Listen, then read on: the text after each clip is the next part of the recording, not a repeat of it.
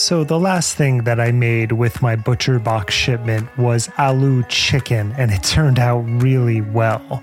One of my favorite things is to get the shipment and then open up the New York Times cooking app and see what I want to create over the next few weeks. It helps my creative cooking chops, and both my wife and I really enjoy it. ButcherBox offers a variety of high quality cuts at an amazing price, plus, they have exclusive member deals, and they also have their own recipes although I am preferential to the New York Times app, but that's just me. And you can sign up today at butcherbox.com slash conspirituality and get their special deal. ButcherBox is offering our listeners a free for a year offer plus an additional $20 off. So for that year, you can choose salmon, chicken breast, or steak tips free in every order for a year. Sign up today at butcherbox.com slash conspirituality and use code conspirituality to choose your free for a year offer plus get $20 off your first order. This episode is brought to you by the Jordan Harbinger Show. Do you want a new podcast to look forward to each week? One that's entertaining, informative, and packed with actionable content? Come on. Of course you do. The average podcast listener has six shows in rotation, so you're most likely not just listening to Conspirituality. And that's totally okay. I'd love to share a podcast to add to your list. The Jordan Harbinger Show is a top shelf podcast named Best of Apple in 2018, so don't just ignore my suggestion to listen to this one like you probably do with your other friends who tell you to listen to podcasts. Jordan dives into the minds of fascinating people, from athletes to scientists, political activists, mobsters, even hostage negotiators. And Harbinger has an undeniable talent for getting his guests to share never before heard stories and thought provoking insights. Without fail, he pulls out tactical bits of wisdom in each episode, all with the noble cause to make you more informed, a critical thinker, and to better operate in today's world. I was on his show. In preparation, I listened to a bunch of episodes. He's just really good at what he does. Like episode 880 features Ian Bremmer, you know, the top notch political scientist, and the topic is dealing with a world in disarray. But then you have episodes like his skeptical Sunday format. Episode 882 looked at homeopathy, but he has other episodes on Ayurveda and also the popular pseudoscience of analyzing body language. There isn't a better podcast to listen to casually or seriously to expand your worldview. He's also got a strangely relatable weekly segment called Feedback Friday, where Jordan covers advice on everything from escaping a cult or a psycho family situation to relationships and networking, and even to asking for a raise. So, point blank, Jordan Harbinger is smart, funny, he's easy to listen to, You'll be pressed to find an episode without excellent conversation, a few laughs, and even actionable advice that you can directly use to improve your life. You can't go wrong with adding the Jordan Harbinger show to your rotation. It's incredibly interesting. There's never a dull show. Search for the Jordan Harbinger show. That's H A R B as in boy, I, N as in Nancy, G E R on Apple Podcasts, Spotify, or wherever you listen to podcasts. If you're a fan of workplace comedies like The Office or satire like The Onion, then I have a podcast that I know you'll love. It's called Mega. Mega is an improvised satire from the staff of a fictional megachurch. That's the premise. Each week, the hosts, Holly Laurent and Greg Hess, are joined by guests, people like Cecily Strong or Jen Hatmaker, to portray characters inside the colorful world of Twin Hills Community Church, which they describe as a mega church with a tiny family feel. The result is a sharp witted and hilarious look into the world of commercialized religion using humor to cope with the frightening amount of power that church and religion have. So I very much recommend you checking out Mega's episodes, like the one with Saturday Night Live's Cecily Strong playing CC String, a hilarious character who's fresh out of jail, uh, and also comedian Jason Mantzoukas you may find yourself dying of laughter and perhaps inspired to take an improv class yourself. Mega is able to keep you laughing as you think and reflect about the world we live in You can find Mega on Apple Podcasts, Spotify, or wherever you listen to podcasts.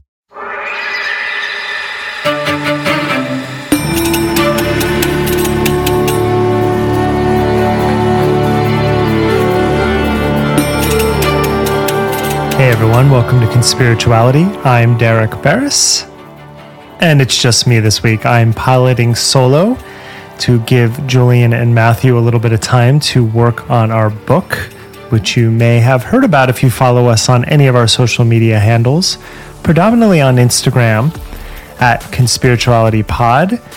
We're also on Facebook occasionally, and we all have our own independent Twitter accounts where we're much more regular. You can also support us at patreon.com slash conspirituality, where for $5 a month, you can help keep us editorially independent and get access to our Monday bonus episodes.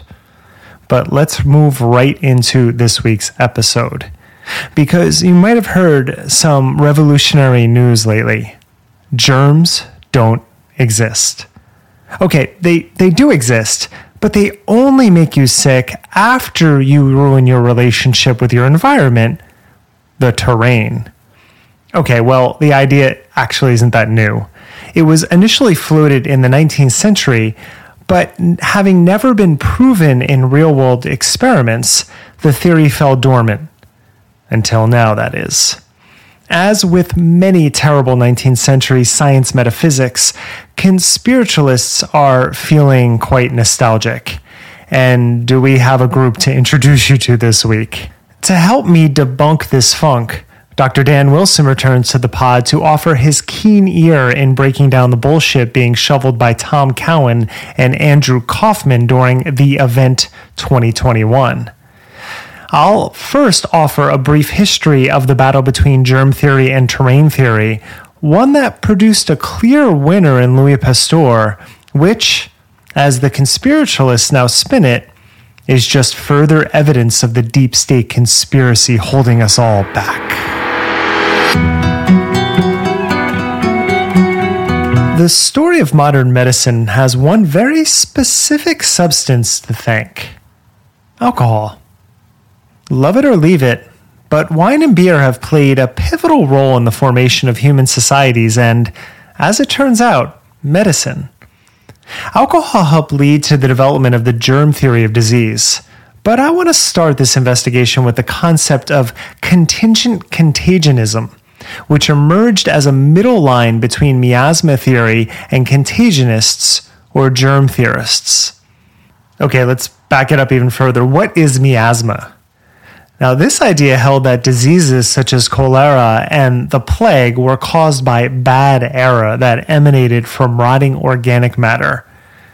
Miasma theory mostly applied to contagious diseases, though some adventurous thinkers believed obesity could be caused by the vapors as well.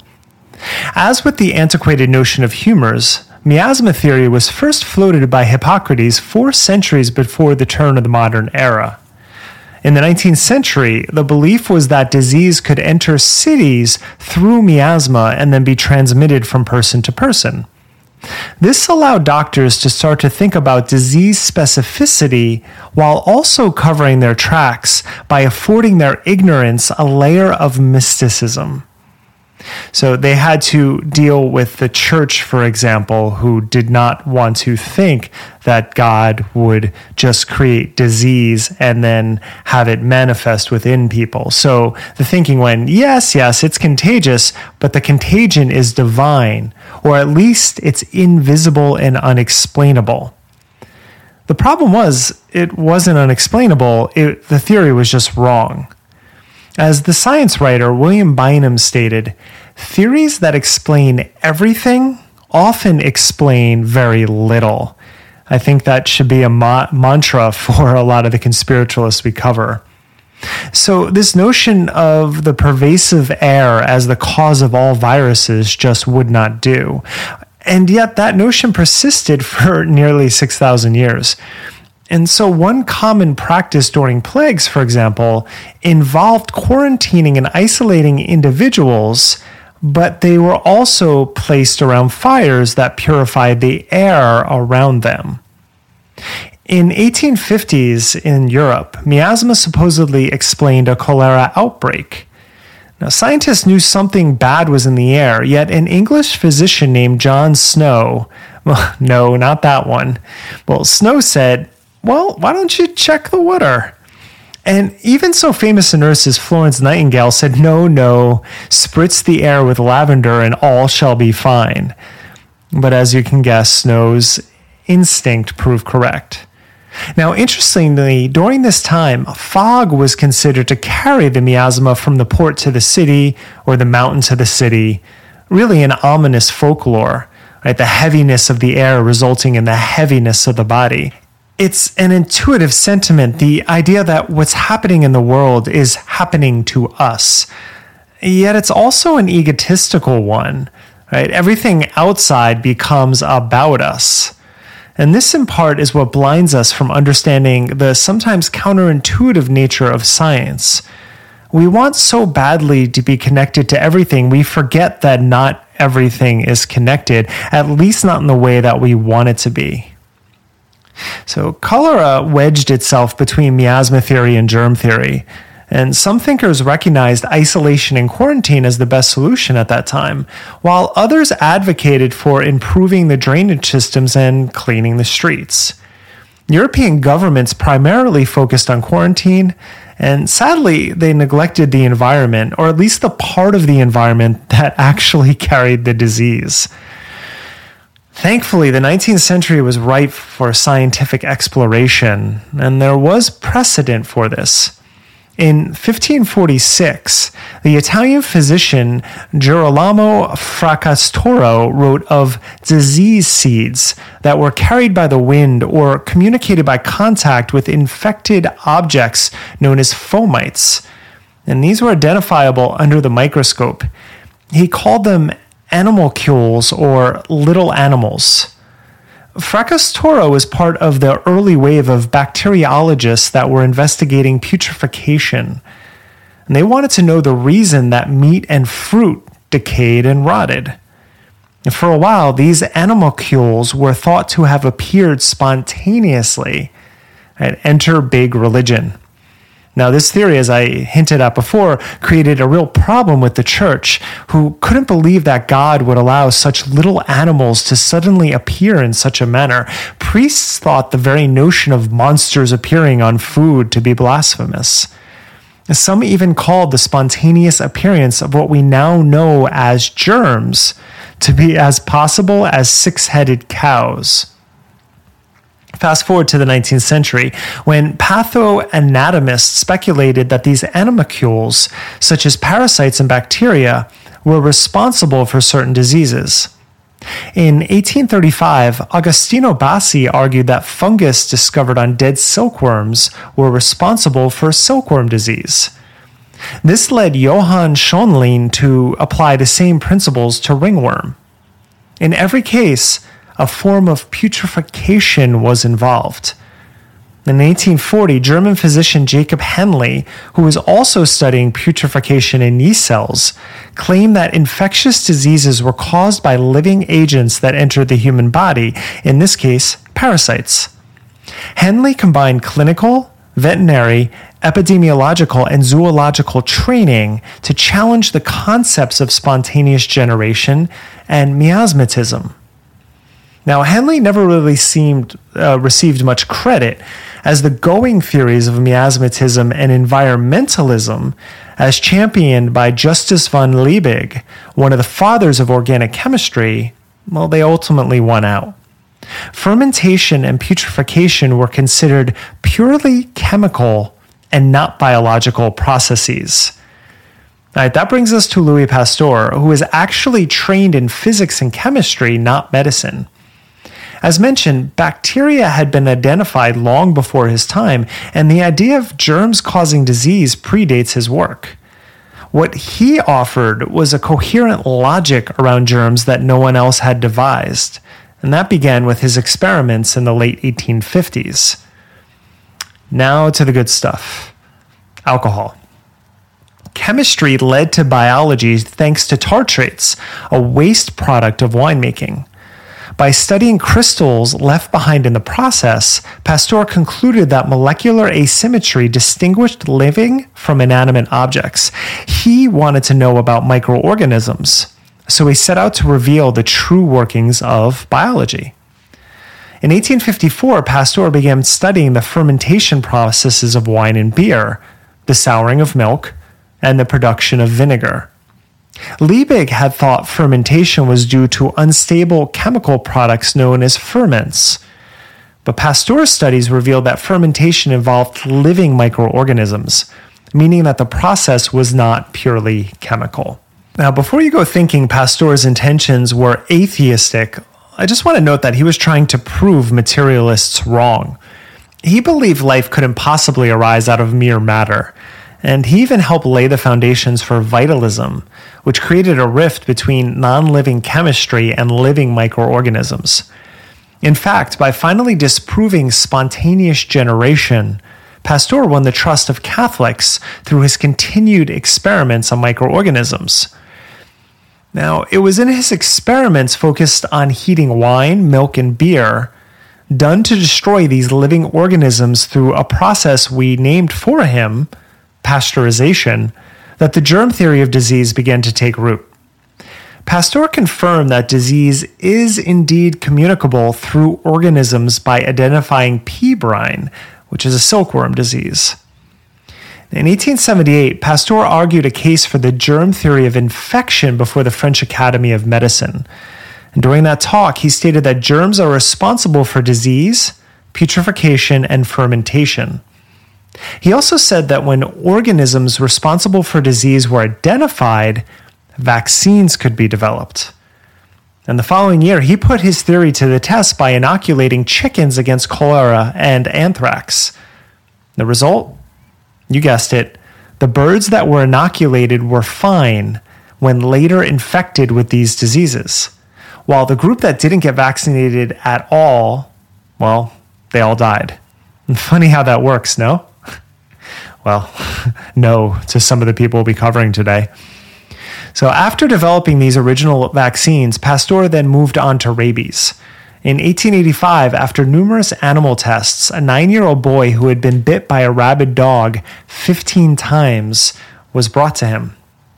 After two weeks of injections, the boy actually lived. So, Pasteur's rabies vaccine became the basis of the modern intervention we know as vaccines. Now, we don't have to scroll through a history text to discover the efficacy of his work. Today, up to 50,000 people in rural India who do not have access to this vaccine die every year from rabies. How about in America? Well, we have the vaccine readily available, so about one or two people die every year. And that's usually due to the fact that they haven't been vaccinated against rabies or couldn't get to a doctor fast enough after being infected.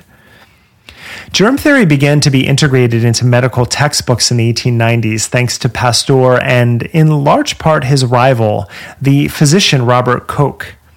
And there was a sense of national pride playing out here as the Frenchman and German tried to outdo one another.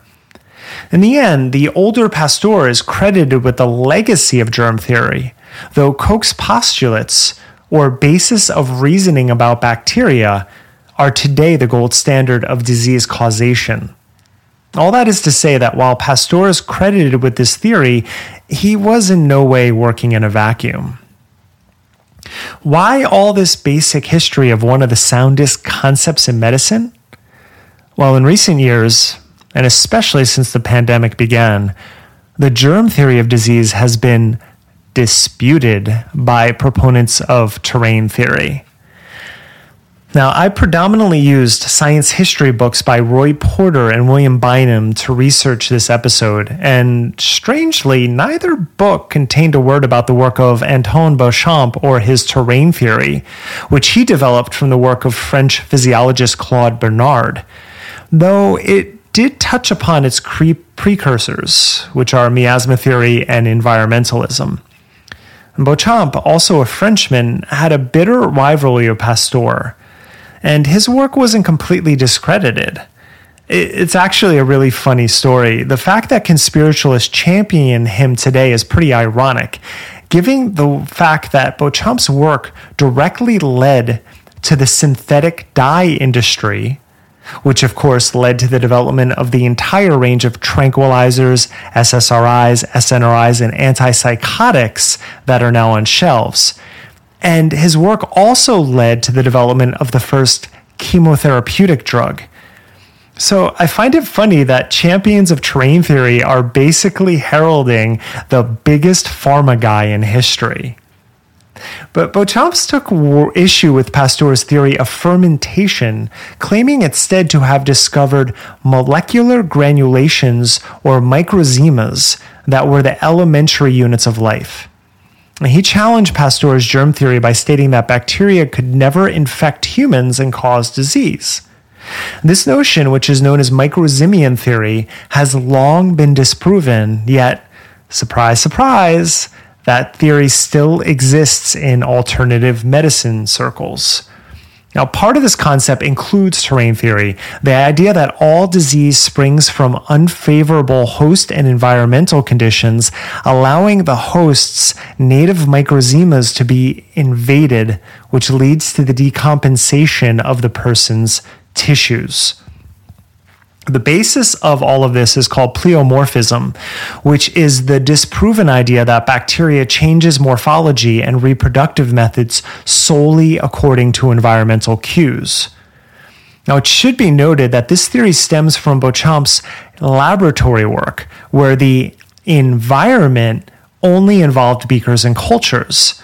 Now, of course, that's where Pasteur's work also began, but he proved his lab experiments in the real world through the development of some of the most important vaccines in history.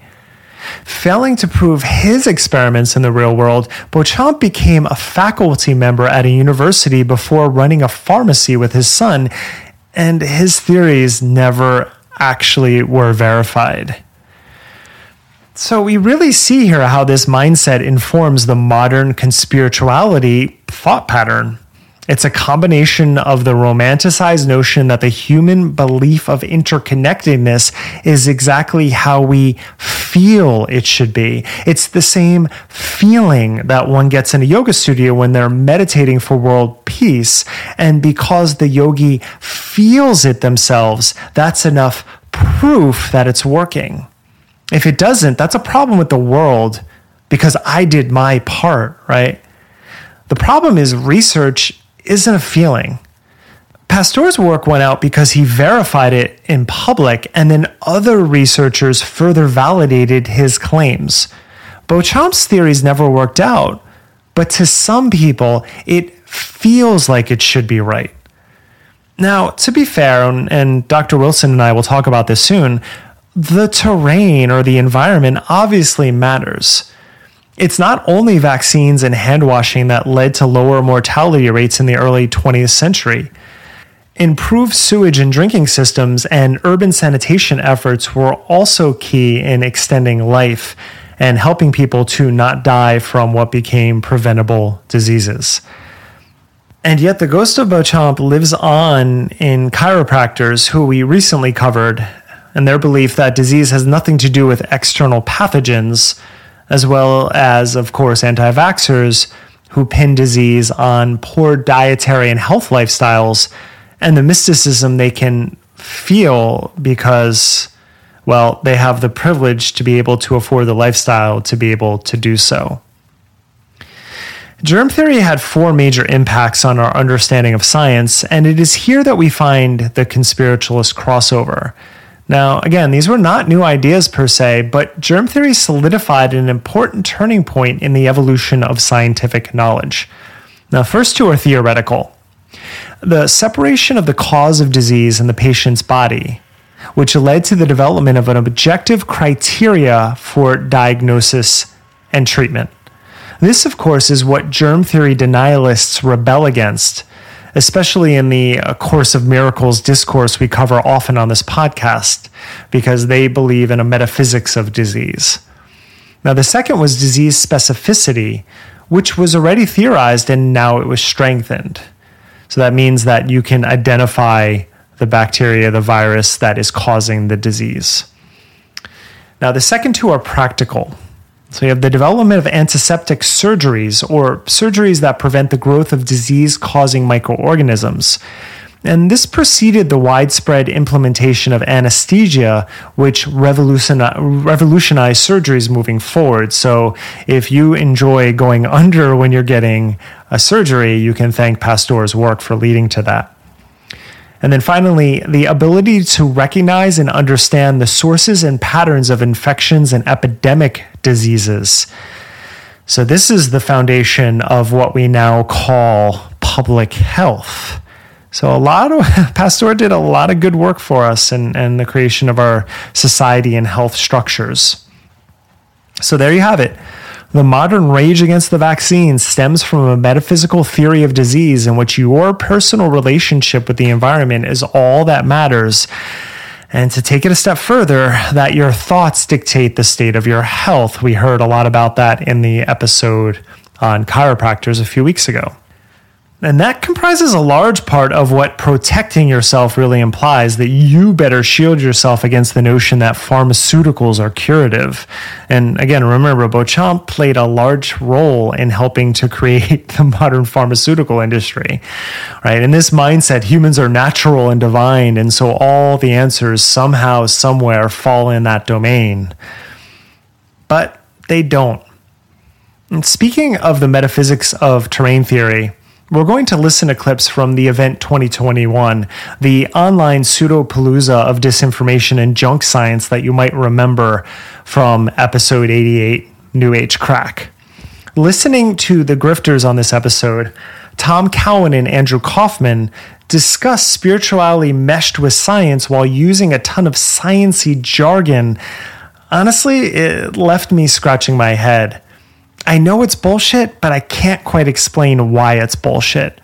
So I had to ask a friend of the pod, Dr. Dan Wilson, aka Debunk the Funk, to return to break down their disinformation. Dan has a PhD in molecular biology and runs popular science communication feeds on YouTube, Instagram, and Twitter. You can find them all in the show notes. We also tag him all the time because he's always producing amazing content.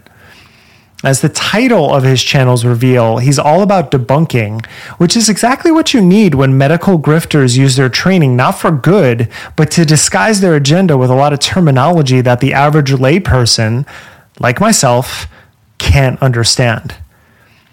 Now, as I said, I soak up all of Dan's work whenever he posts, and I'm grateful that he took on that role because, unlike the three of us working together on these projects, he's doing it all by himself. So, if you haven't seen his work, I'd recommend his Debunking the Disinformation Dozen series, which is exceptional. And more recently, he published part one of his book review of Robert F. Kennedy Jr.'s screed against Anthony Fauci. So, after a few questions catching up with the good doctor, we're going to hear his thoughts on COVID 19 misinformation and this new religion of the terrain.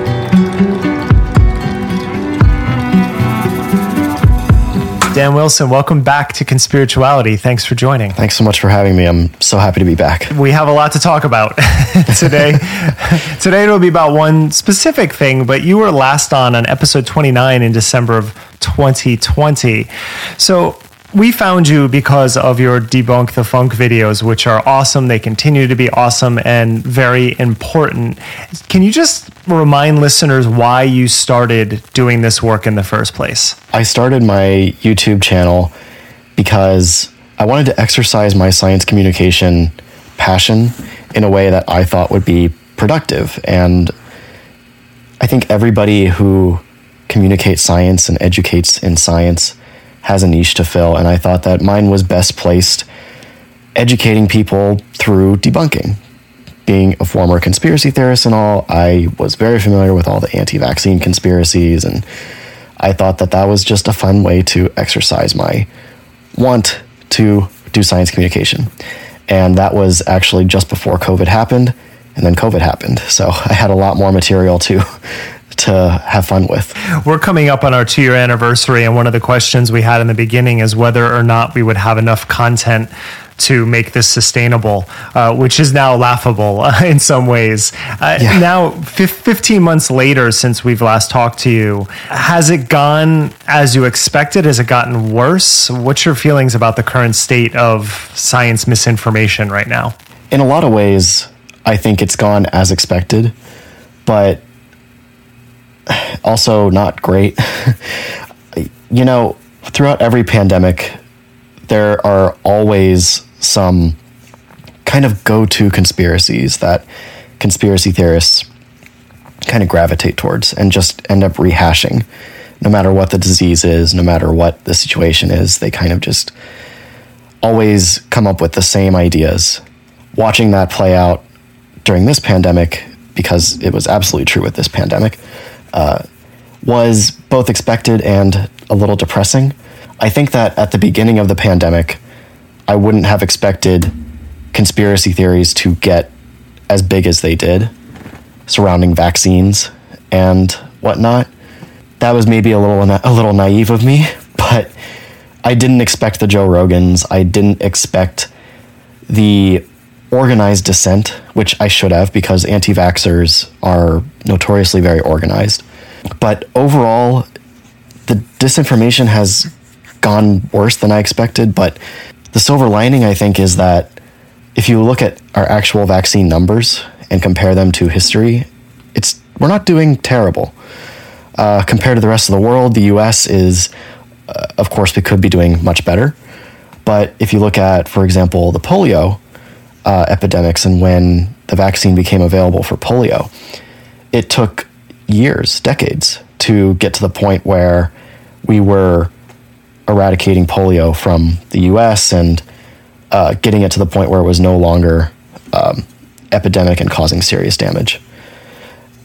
And now uh, we are just about a year out from when vaccines became widely available to the American public. And we're already approaching 70% fully vaccinated, which is pretty good for one year. Again, it could be better. And of course, the goal is not to eradicate SARS CoV 2, but we're doing okay overall. This uh, interview is going to run in 10 days from now. So we're going to ask you uh, a little bit of speculation before we get into the, the main part of our talk. Now sure. that there is a another potential wave coming with the uptick in the numbers in Europe and the UK, uh, what do you think the response is going to be here if all of a sudden there's some more restrictions coming our way? Well, as we know, we just relaxed a lot of non pharmaceutical interventions in the US. Uh, most places are removing mask mandates or mask uh, masking policies altogether.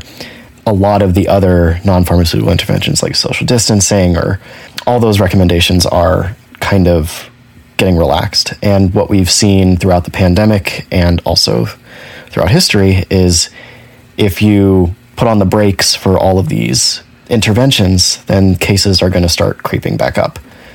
And we shouldn't be surprised when that happens. Uh, we have vaccines that work, so most of the people who get really sick are going to be unvaccinated.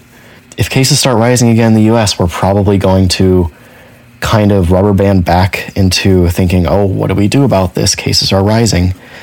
Because I think a lot of people don't understand that vaccines the real power of them is that they prevent disease and not cases. They don't prevent positive PCR tests, they prevent you from getting in the hospital. And so I think people might panic per se about that, and we might rubber band back into more restrictions, and people will be upset about that. I hope we don't do that. I hope that people continue to get vaccinated and that most of the cases are in vaccinated people so that most most of them don't actually get very sick. Judging from what what the U.S. has been doing so far in the pandemic, it's it looks like I would guess that we would overreact and not use our tools properly. Yeah, understatement for sure. overreact, overreact in the wrong way. I'll I'll say because I I always think that there's a principle in infectious disease where you can't be too cautious because in the beginning of this, in the beginning of the SARS-CoV-2 pandemic, if we had done everything really fast and really forcefully, then we'd probably be in a situation where we're looking back saying, why did we do all that? Nothing happened. But it was because we did all that that we were able to prevent prevent the pandemic. And always blew my mind being in the wellness industry and the whole idea of what's parroted in those circles is that yoga slash supplements slash breath work are all preventive and then you get another a real prevent i mean these can be preventative in many ways but you get a real prevented um, uh, application of science like a vaccine and they're like no it's not preventive and it's but you know the um, the anti-vaxxers are really the community driving the theme of this week's um, topic, which is germ theory. What do you know about terrain theory? Right. So, terrain theory is it basically is proposing that instead of pathogens or microbes causing disease, instead the environment or your lifestyle or something else that you're doing is affecting you in a way that makes you sick, and then the germs are not the sole cause of it. They're almost an after effect, or they're just not the only cause of it. Which is funny because conspiracy theorists have this funny way of including a grain of truth in most of the things that they say. Sometimes they're just completely wrong, but a lot of times there's a grain of truth. And the terrain theory one is interesting because, of course, it's true that your environment and your lifestyle and the things you do can make you sick. But pathogens and germs, they also make you sick. And we know that very, very well. I, I've called people who subscribe purely to terrain theory uh, the flat earthers of biology, and I, I totally think that that stands true. From your research, why have they clinged onto Béchamp? Béchamp? Is it just to be contrarian to Pasteur?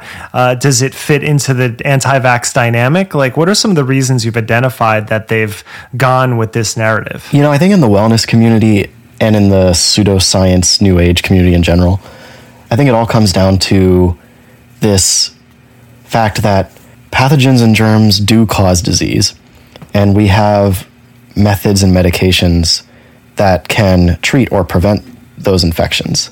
But to them, if they can deny that that's the case, then they can substitute their own products and their own treatments and their own preventative measures uh, and sell them to you.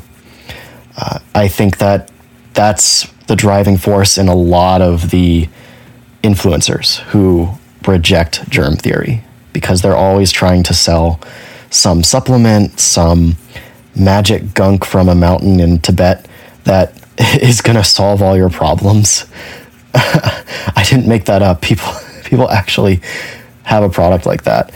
Um, but they're always trying to sell something, and they wouldn't be able to sell it if they didn't make you believe that it's not germs, it's not these viruses and bacteria, it's actually my environment, and this product is going to clean my environment, so to speak. No, I, am with you. I, I, actually did some events and work with David Wolfe some 15 years ago when he was in my circle. And I remember he was a driving force behind goji berries and the Tibetan magical fruit. And they're not really even found in Tibet.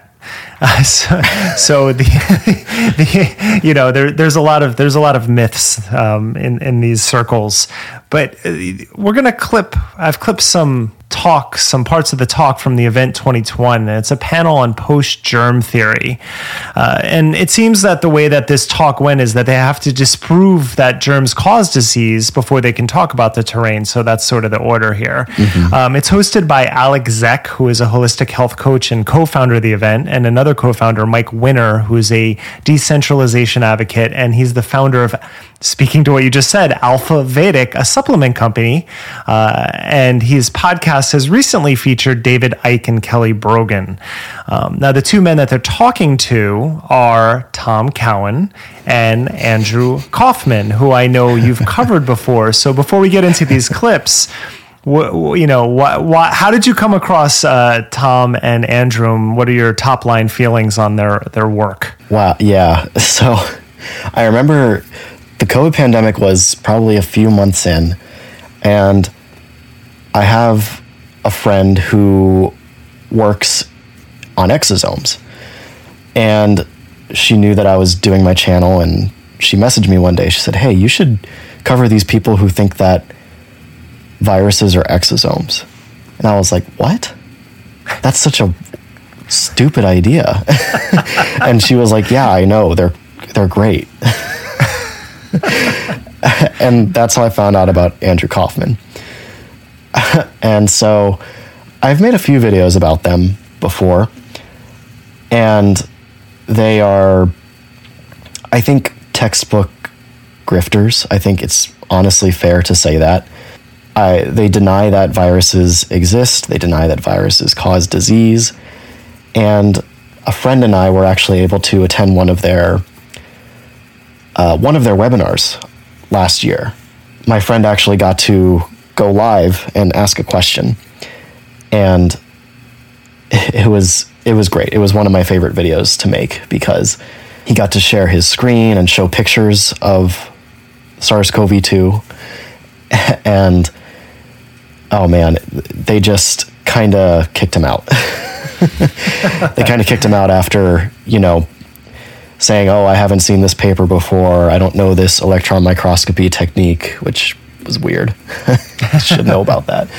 Yes, uh, Kaufman's website features supplements, of course, and we're going to start with a clip of the trailer of his recent film, which I believe was premiered during the event or shortly thereafter, and it's called Terrain. So let's listen. This is all about fear. And if people were not afraid, you would see this disappear literally overnight. There is no existence of a virus, and unfortunately, you need a child to be able to point to the emperor and say he's got no clothes on. Once we can understand that it's a model that is bankrupt, that's built on fraud and misinterpretation, then we can liberate ourselves from it and move towards something much more truthful.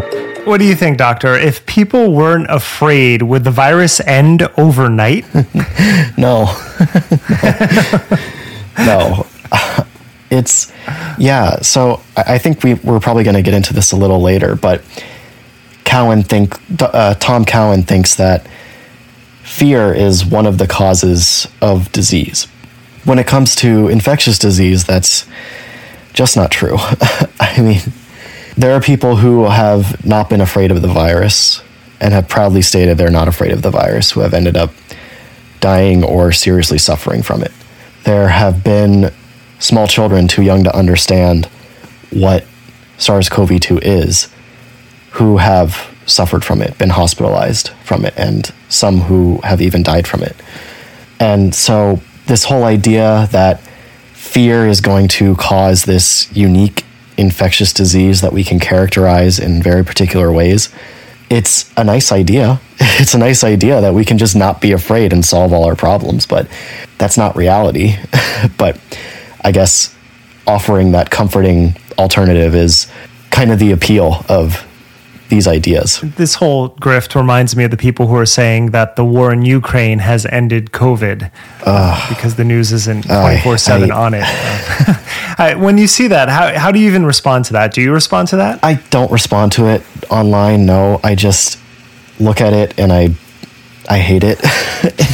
it's, I mean, the it's so weird to me that the, these are people who will bash mainstream media any chance they get, call the mainstream media liars and fakes and anybody who follows them uh, sheep.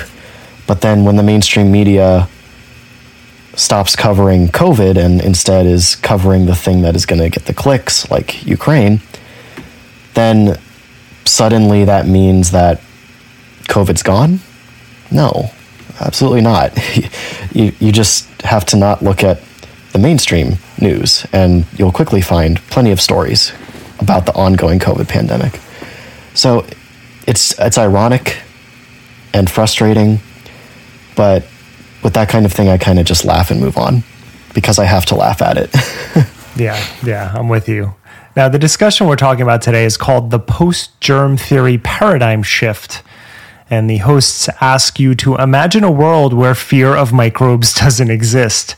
Uh, so these these clips are, you know, they're all over a minute each, but I, I want to give listeners a chance to really get into it, and then we'll we'll get your reaction, Dan, afterwards. But the first one, they tee up the talk with Tom Cowan, who's discussing COVID nineteen, and he'll expand out a little bit from there. I'll speak for myself, but I mean, there's no virus.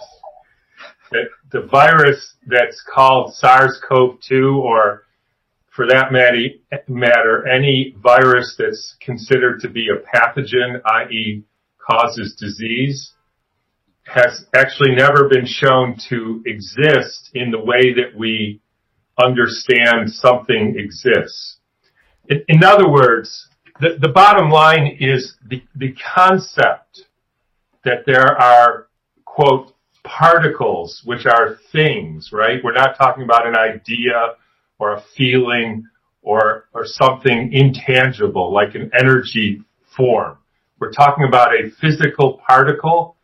That particle has never been shown to exist in the way that anybody would say that that has been proven. A specific particle, same morphology, same shape, same genome, identical particle uh, that has clearly never been done. There is no published study on any so-called pathogenic virus, including SARS-CoV-2. We're getting the point there. So, how do you respond to that? I don't go. it's it it's wild. I, I, I love this guy. It's it's just so off the wall. Uh, you know, he he talks in a way that makes it all sound convincing, but it's just ridiculous. You can walk into any virology lab and they'll show you exactly what it is that they're studying and that it is a real thing.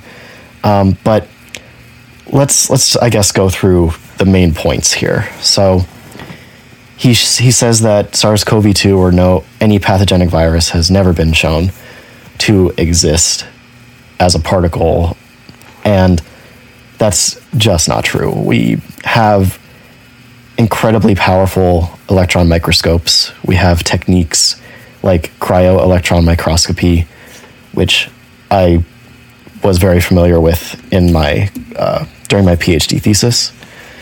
And essentially, what we can do with these microscopes is we can see on a, uh, on an angstrom level scale. And for those who don't know what an angstrom is, uh, an angstrom is 0.1 nanometers. So we could see down to a resolution of, say, like uh, five angstroms, and we can see exactly the structure of these viruses. We can see the proteins that make them up. We can see the amino acid sequence of these proteins. And if uh, anyone's familiar with amino acid sequences, you know that they're coded for by the genome. And we can in- indeed see that the sequence of amino acids in the proteins that we see match exactly the genome that we can detect in these sick patients and in these viral isolates. So, you know, we can see people getting sick, we can isolate the virus from them, detect it using all sorts of biochemical and genetic methods, and we can image it using a high powered electron microscope. We can even take that same virus and make another animal sick with it. Um, I think I wrote down one thing that he talks about here. He goes through, he mentions same morphology, same shape, same genome. Um, well, so one thing to understand here is with capsid viruses, so some viruses are just a protein coat around a genome. Some viruses have an envelope, so a little fatty lipid layer around either a protein coat and a genome or just a genome. If you're dealing with a capsid virus, those are going to be exactly the same morphology and same shape has to do with the geometry of how the proteins fit together. It has to be a certain certain shape all the time.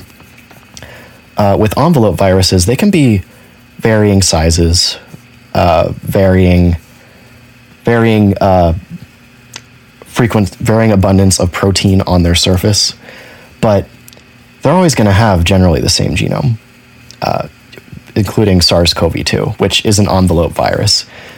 We can sequence SARS-CoV-2 from millions of different people, and it can all be practically the same genome. Of course, no one genome is going to be exactly the same because as organisms replicate their genome, uh, they make mistakes. There are slight mutations. But if you sequence across uh, millions of people with who are all infected with the same virus, the genome is not going to differ significantly between all of those different viruses. So we have plenty of ways to show that these viruses do in fact exist. Many virologists have spent their whole lives studying them, and countless people throughout history have suffered from them.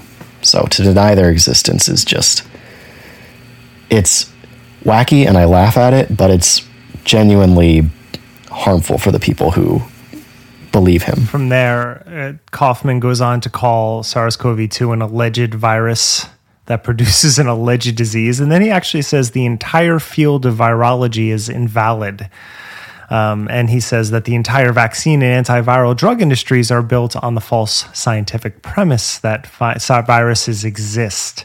Um, and then Cowan returns and he explains why the virus actually doesn't exist. It goes like this. A, you can't find the virus in any bodily fluid. Everybody agrees with that. They say that's because you can't find a virus like that. Even though it's very clear that you could find a same size particle. Uh, you could find caffeine in coffee beans. You can find any size particle like a bacteriophage just by doing filtration and, you know, density. We have the technology to do, to do. Yes, we have the technology. And even, and so they say it can't do it. Uh, so you have to take the snot, put it on monkey kidney cells, starve it and poison it, it breaks down, and then you say that means it's, that's called viral isolation. Now, like Andy said, we proved that if you don't add any snot, it still breaks down, proving that the, you had a virus even though there was no virus. Then you can take that culture fluid, right? And the way they do the genome is they have this brew of, of genetic material that came from you, it came from whatever fungus or bacteria are in there, it came from whatever viruses are what in there, or just gen- just genetic debris. They chop it up into little pieces, use a template of this other imaginary, uh, you know, coronavirus, and they reform the virus uh, with an alignment process called next generation de novo, you know, sequencing. Now, here's the thing. I am not an expert in these fields. and so I can hear a lot of bullshit, but I don't I don't have any rebuttal and that's why I need people like you. So thank you for your patience, but can you make sense of what just happened there for me, please? Well, I can't make sense out of what he said, but I can tell you what, I can tell you exactly what he's claiming and why it's wrong. Perfect. Okay. so, he starts off saying that we can't find the virus in any bodily fluid, and everyone agrees with that. So I listened to enough Tom Cowan to know what he's saying here. He's saying that he has asked people why you can't take samples from a person, directly from a person, and then purify the virus out of that and then image it in an electron microscope. And the answer to that is well, we can, but we can't positively identify it that way. In order to positively identify it, we have to do high powered, higher powered electron microscopy, which again is called cryo electron microscopy, so that we can get a better, more higher resolution image of what the virus looks like so that we can actually positively identify it. in order to do that, you need a lot of virus. There are, you know, you need tens or hundreds of thousands of good intact viral particles in your sample in order to get that kind of resolution. And you're just not going to do that with the amount of sample you get from a human. Okay, it's just not going to work. But what we can do is we can use a bunch of other methods to detect the virus in bodily fluid. We can detect its genome using PCR. We can detect its genome using fluorescent in situ hybridization methods, which allows you to actually see where these specific probes of DNA go uh, to find the virus in the sample. Uh, we can detect its proteins. We can see its effects in cell culture. And that is something that, of course, he also has a problem with in this in this little clip here. Um, all virus deniers, all people like Tom Cowan and Kaufman will have a big problem with traditional virological isolation methods. So, in order to isolate a virus, you basically have to take a sample from an animal or a human, and then you filter it or you centrifuge it or you clean it up somehow. And then you take that cleaned up sample, and the reason you're cleaning it is to get rid of all the bacteria, all the fungi, all of the host cells, all the things that will, um, you know, essentially contaminate your sample when you put it into cell culture. So uh, once you have your clean sample, you put it into a flask or a tube that has cells growing in it, and the virus is going to infect those cells. Of course, this is necessary because viruses don't replicate on their own. They need a host. So, if you want to take away all of the bacteria, fungi, host cells, all that junk, and study the virus in sufficient numbers to actually do proper experiments with, you have to grow it. And you're not going to grow it unless you put it onto uh, host cells that it can uh, infect and replicate inside. And then once the virus has replicated enough, you can collect the fluid that the cells grow in, you can separate the cells from the virus, and voila, you have a virus. There's absolutely nothing wrong with those methods. In order to isolate something from a complex mixture, you always have to add things to it before you get what you want out. And all of their gripes with cell culture are easily explained. Uh, Cowan and Kaufman will constantly claim that you're poisoning and starving the cells. Well, no. they complain about uh, specific ingredients like fetal bovine serum or antibiotics without really understanding why those ingredients are there. Uh, the fetal bovine serum is there to provide growth factors to the cells. The cells will not receive signals to replicate without it.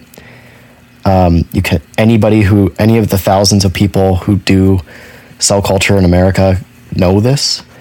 Uh, if you don't have FBS in your in your media, it's the cells just aren't going to replicate. And then things like antibiotics are there to, of course, prevent contamination. So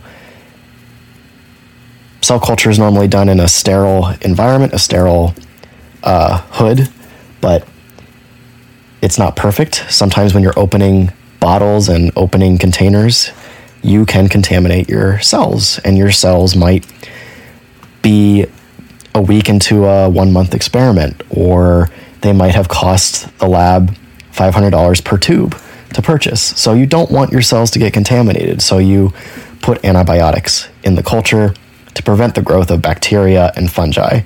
And these antibiotics are going to only affect bacteria and fungi. That's why they're safe for humans to take when they're sick with bacteria or fungi. So it comes down to just a complete lack of understanding of how virology is done and why each step is there. Um, they claim that if you don't have snot in the, in the cell culture, that uh, you still get the same effects, which we call cytopathic effects. This is these are cytopathic effects describe what you see happening to cells whenever a virus is replicating inside them and harming or killing them in any way. And that's also not true. Um, you can read any virology paper and see that they do, in fact, include uh, what's often called a mock control, where they add a sample that is essentially blank, uh, contains no virus to cells, and they only observe cytopathic effects in samples of cells that received virus. Um, so that's a misunderstanding or a blatant, you know, purposeful misrepresentation of the literature. And I think the last thing he talks about here is this idea that the genome is completely fabricated somehow. Um, he talks about chopping the DNA up into all these pieces and then comparing it to a template. But that's not what happened when SARS CoV 2 was first identified. It was sequenced de novo from new. And that the results of that sequence that was received was compared to a library of viral genomes, and it didn't match anything. So they had to do additional methods in order to figure out how this genome was actually arranged and what it actually looks like. And now that is the template that sequencing experiments will compare their SARS CoV 2 genomes to, but they're still acquiring it all independently of the template, uh, if, that, if that all makes sense. So at every point, uh, these guys are just misrepresenting kind of niche, complicated science, uh, at least complicated to people who um, are not familiar with it, because why would you ever learn about this stuff unless you actually do it? But um, they're just capitalizing on this kind of blank spot in a lot of people's uh, knowledge and trying to insert their own ideas that ultimately are, like we said earlier, comforting. Oh, this virus doesn't exist. You don't have to be afraid. You just have to take matters in your own hands, which is just not reality. I know you can never tell intentionality. It's impossible. And, you know, it's a barrier in many ways. And I also know, as you know, that all conspiracies are rooted in some level of truth, or else they couldn't fire at all. And there is a replication crisis in science, in the social sciences and in the biological sciences, that we have to contend with as we continue to try to get better at our interventions and our therapeutics. But when you hear these, so again, for me, being someone who's fascinated by science, who's worked in a hospital and been around it a lot in my life, but cannot decode what they're saying at, times like this, do you hear people who actually have at least some real contentions with the way things are done?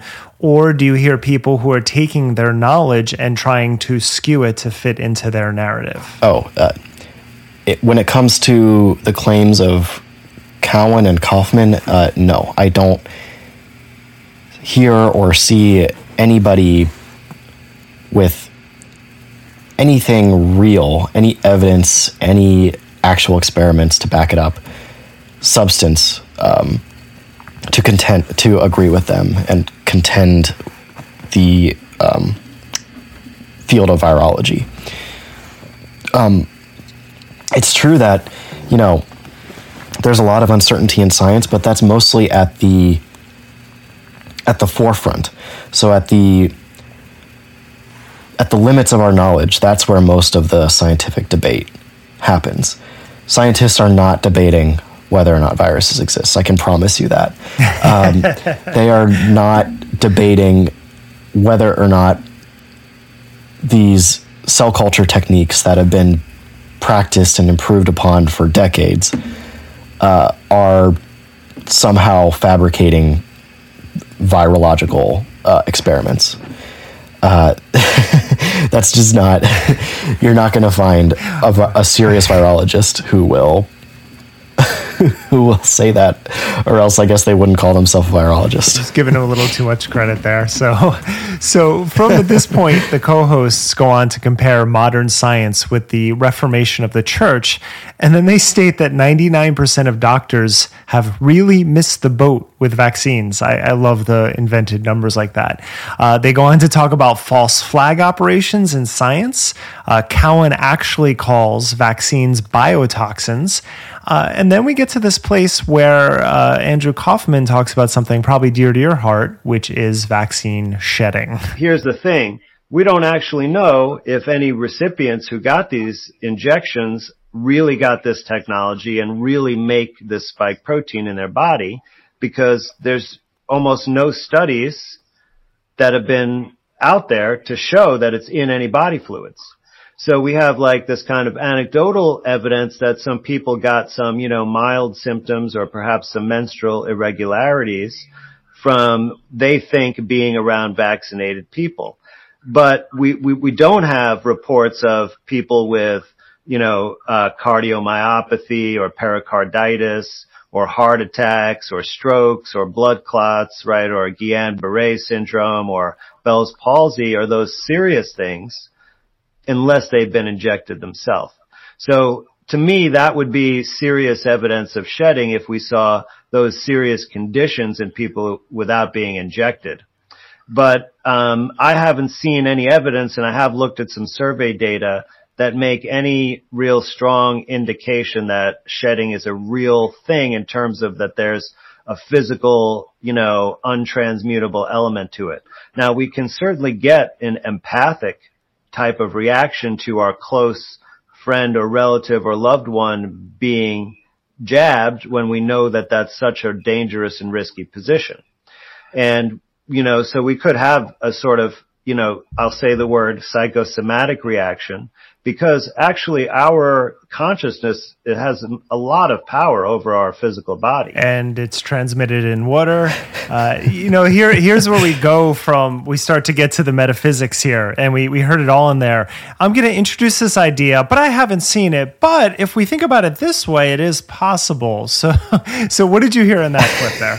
I i heard so much like it's so funny to see the evolution of this idea because you know Andrew Kaufman and Cowan they they, ga- they gained a lot of popularity during the pandemic, and then they're often not the spotlight when it comes to these COVID conspiracies. And so when ideas like vaccine shedding, which is not true, I agree with Kaufman there. You don't shed spike protein when you get vaccinated.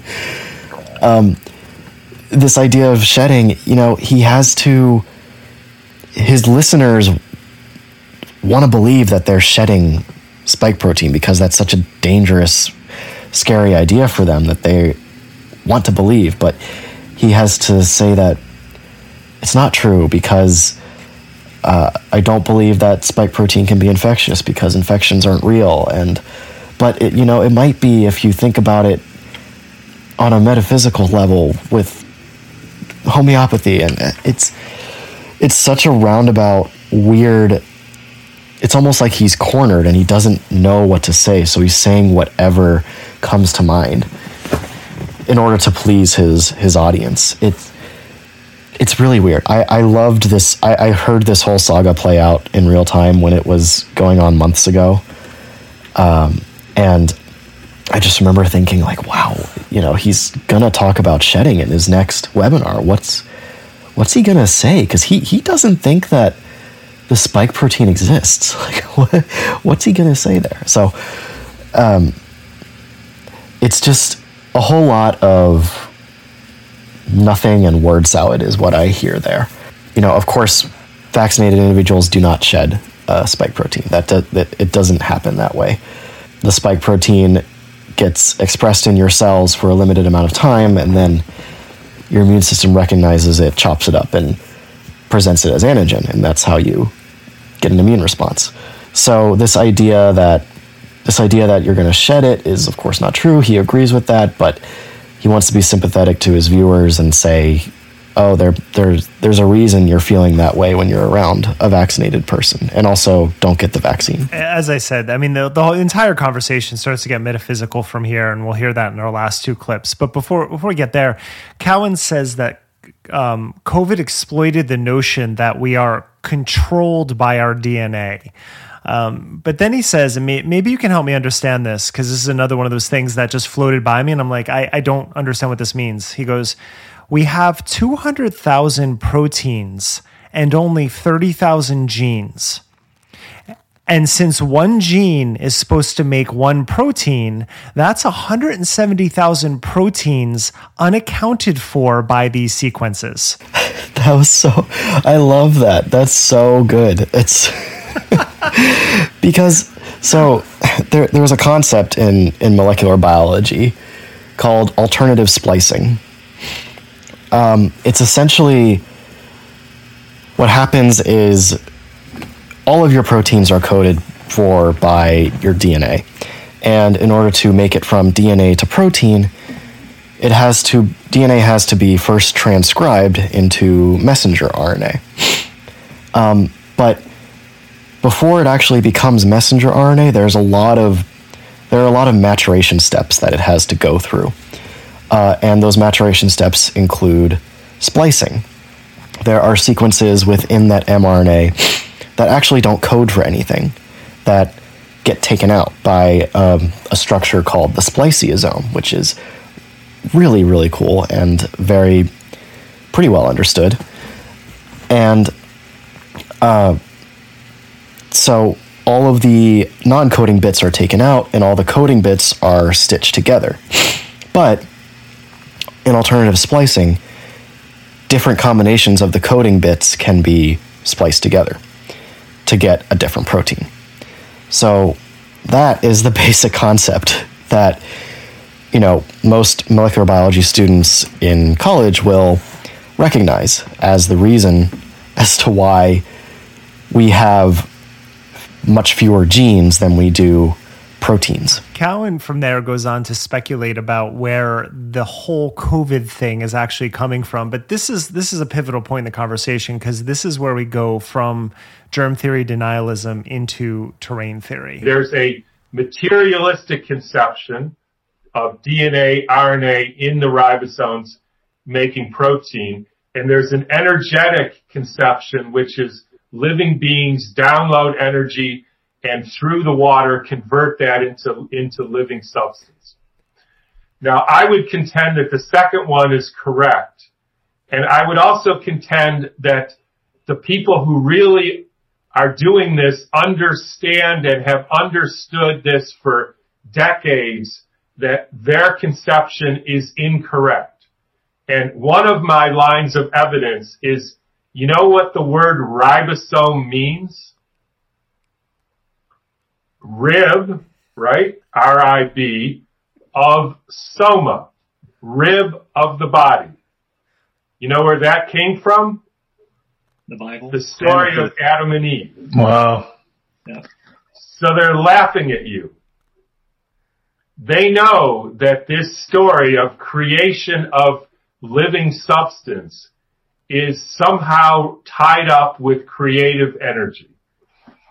And they've turned that around and the whole COVID play is, like Andy said, is trying to make Proteins. you make protein. I bet you didn't learn that in your PhD course, uh, Mr. Doctor. Oh, this so there have been a couple times where they they talk about ribosomes and I just I love it. It, it- because I mean I, I studied ribosomes during my uh, thesis. Uh, I studied how the cell actually makes ribosomes. Did you study the Bible during that time of your of your? uh, No, no. Surprisingly, we did not. The the yeast cells did not um, give us any Bible lessons, but but we. Uh, I, I there's a lot of just nothing that he says there. It's really hard to follow a line of thought, but the thing that, of course, I want to point out is that he says my evidence for this is the etymology of ribosome, which he completely gets wrong. Um, it is not rib. the the first part of ribosome in the etymology is ribose, which is the sugar in RNA. because ribosomes are made of RNA and protein.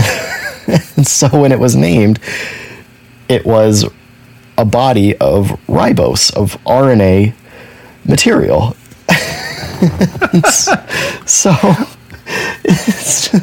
I'm sorry. it's just well. Then he brings in soma, which is a Hindu concept, of course, and then rib from Latin, I'm guessing. And so I, I and they're all just like it's Adam and Eve, which I don't, I, I don't, I, I have thought a lot about the ribosome in my time as a scientist, and I never thought of it as making any sensible analogy to Adam and Eve.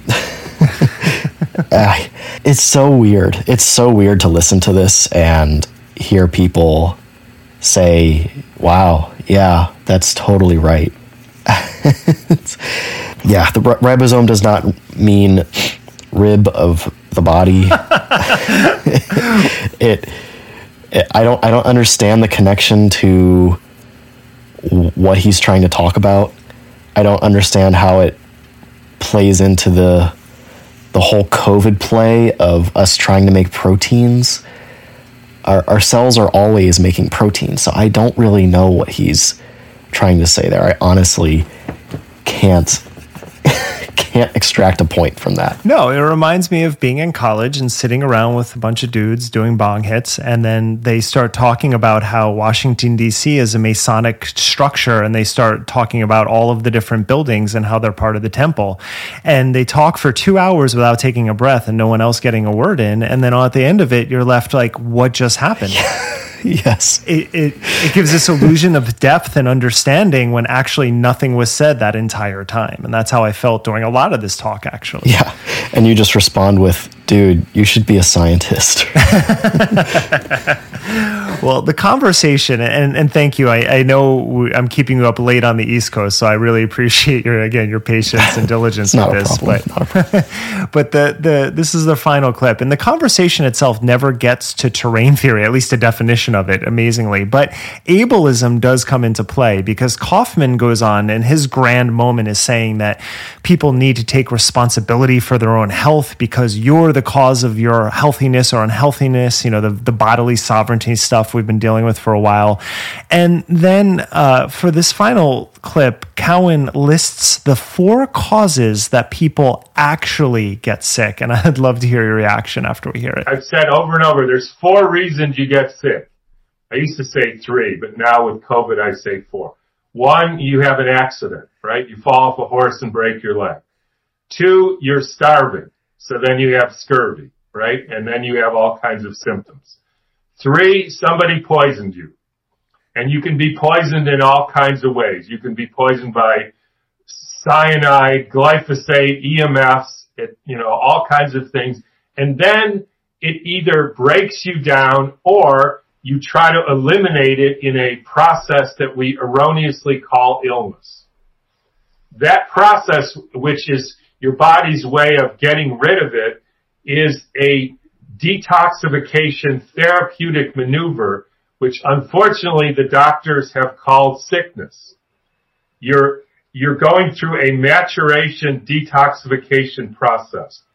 And the fourth way, which I've now added, and I actually think is probably the most important or tied with number three and two, is you're delusional which means you have crazy ass thoughts. And when you have crazy thoughts, you do stupid things. Like you have a crazy thought that there's this virus, so you suffocate yourself with a mask. And you live in fear, and you don't see your friends, and you isolate from loved ones. Next thing you know, you're sick. Why? Because you're delusional and you're acting out your delusions and that's always a bad thing. Okay, I want to point out before we get into the delusions how just he threw in poison from cyanide to glyphosate. So then you're moving into like big ag to EMFs. Yeah. And and it's it's just it's so part of the worldview. It's like, oh, these are all the same thing. As if mm-hmm. what Vladimir Putin does to his enemies is the same as what you're getting in your produce, is the same as like the 5G cell towers. They're all mashed together. But then then you get to crazy ass thoughts. And this is uh, you know, you were actually I don't know if you actually listened to this one live, but i think you signed up for the event as well because I saw on social media we chatted about that. Yeah. And according to the producers, 100,000 people did. Who knows the actual numbers? But in the conversations, when you looked at the chats, there were a lot of people there. So a lot of people are listening to people like this. And uh, so when you hear that, that, those are the four reasons you get sick, what goes through your mind? I think the my first thought is just it's insulting. Uh, it's absolutely insulting to the millions of people who have lost their lives just in this pandemic to SARS-CoV-2 alone. It's insulting to those who are hospitalized and suffered from it. It's insulting to the doctors who have treated it. It's insulting to the children left orphaned um, without their caregivers uh, because of SARS CoV 2. I mean, that's not delusion. We have. we have absolute proof, as much as you can define proof in science, we have proof of this virus existing and causing severe disease in people. It is just it's sad that someone like him is apparently getting such a wide audience that he is obviously pandering to, as you pointed out, by including glyphosate and EMFs in his in his list there.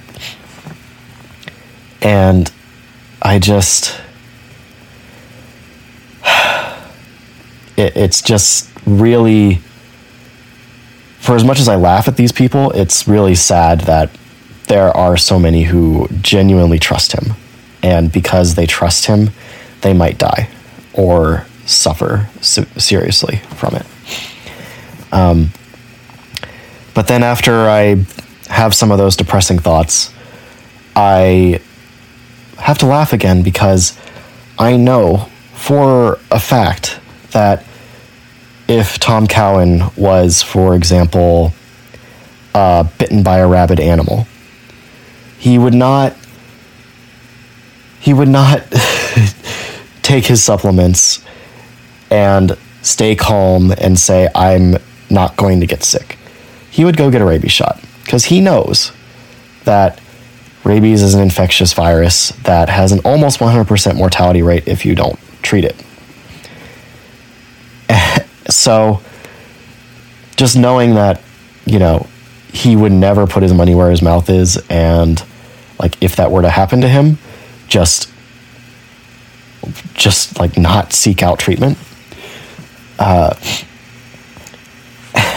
and i think that you know that's that's a little just knowing recognizing how much of a grifter he is uh, is how i end those thoughts whenever i hear something that ridiculous from him